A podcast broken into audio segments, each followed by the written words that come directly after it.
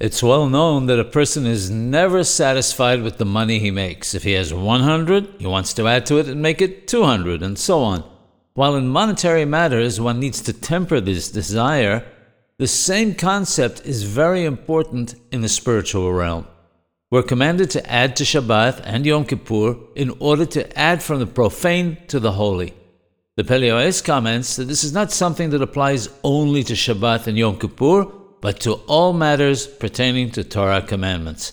A person sanctifies himself by even keeping away from things that are permitted to him.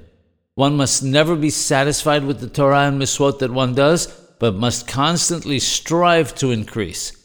Having said that, however, there is a danger which we sometimes witness, where the additions that one takes on become so important that one loses track of what the actual halacha is.